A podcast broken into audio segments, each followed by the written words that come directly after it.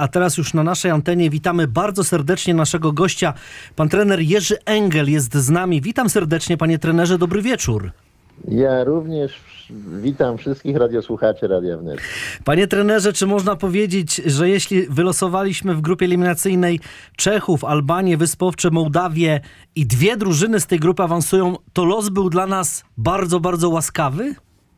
Oczywiście, że tak. No przede wszystkim chcieliśmy ominąć Francję i Anglię i nam się to bardzo udało. W następnej grupie chcieliśmy ominąć Norwegię, Islandię i też nam się to udało. W związku z tym trzeba powiedzieć, że losowanie jest bardzo obiecujące i pozytywne. A czy, panie trenerze, czy to nie jest tak, że czasami jednak warto mieć w tej grupie eliminacyjnej jedną mocniejszą drużynę, żeby po prostu wtedy nie zostać zaskoczonym na tym głównym turnieju w meczu już z najbardziej poważnym przeciwnikiem z wyższej półki? Czy nie jest tak, że jednak grając na co dzień z tymi słabszymi drużynami możemy potem być niemile zaskoczeni? To znaczy, to są dwie różne bajki, jeśli chodzi o eliminację i później jeśli chodzi o turniej finałowy. Także ja w ten sposób tego nie postrzegam. Trzeba wygrać najpierw grupę eliminacyjną, najlepiej w dobrym stylu, bo ta grupa daje możliwości pokazać, że jesteśmy właśnie w pierwszym koszyku, że to do nas dolosowywano w pozostałe zespoły.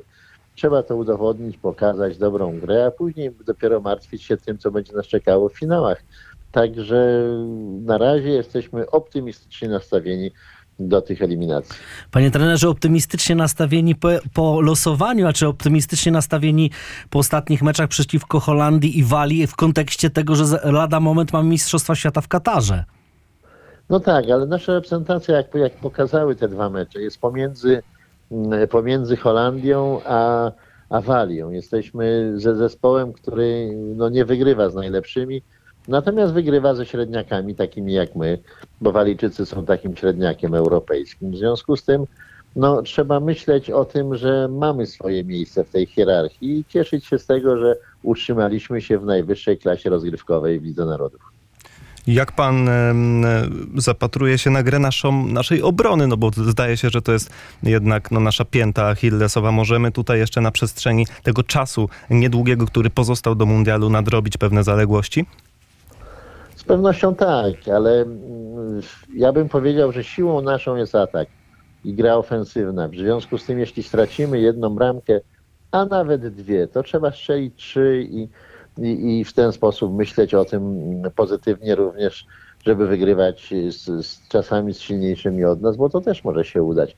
Wszystko będzie zależało od tego, w jakiej formie przyjadą piłkarze na to zgrupowanie już tuż przed mistrzostwami, jak będą dbali o to, żeby byli w najwyższej formie, jak będą dbali o to, żeby grali w klubach, żeby byli cały czas w formie meczowej, bo to będzie kluczowe. Jeśli będą wszyscy w dobrej formie, to ja się nie obawiam aż tak bardzo naszych przeciwników, przynajmniej w fazie grupowej.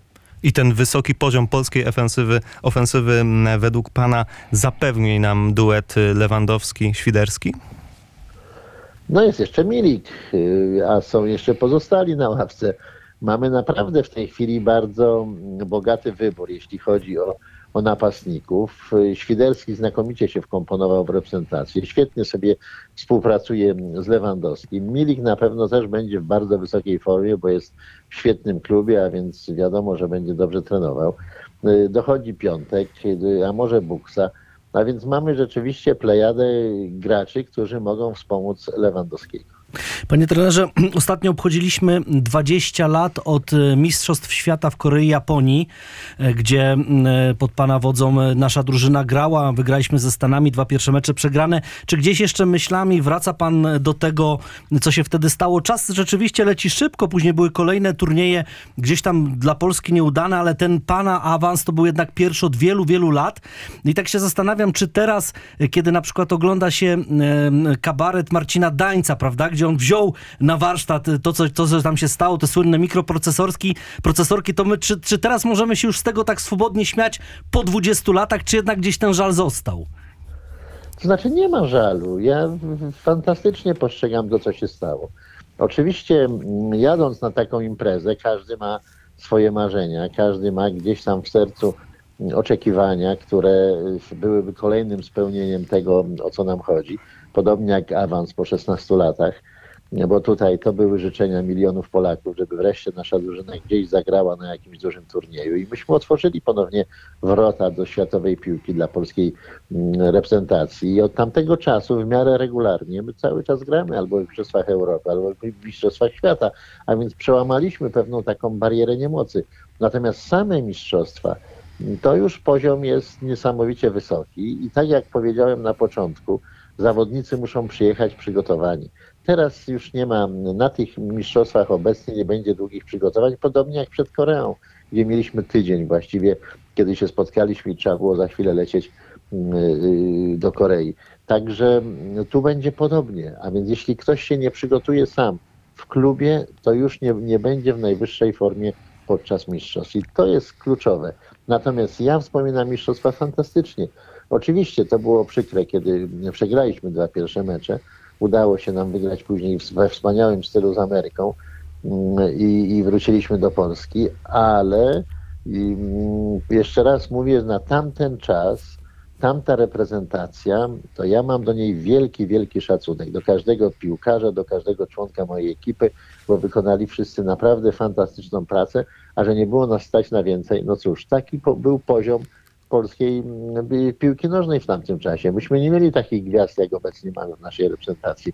W związku z tym nabrali wszyscy tam doświadczenia. Niektórzy pokończyli karierę, a pozostali już później mogli to doświadczenie przełożyć na kolejne awanse do kolejnych imprez.